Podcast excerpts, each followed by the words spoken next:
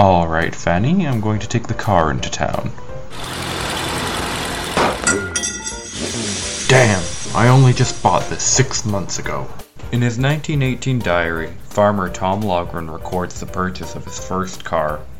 What a lovely day at the fair. Let's head home. I can't believe this. That's the third time this year. In 1927, Loghrin reported that his car needed 12 repairs between February and April.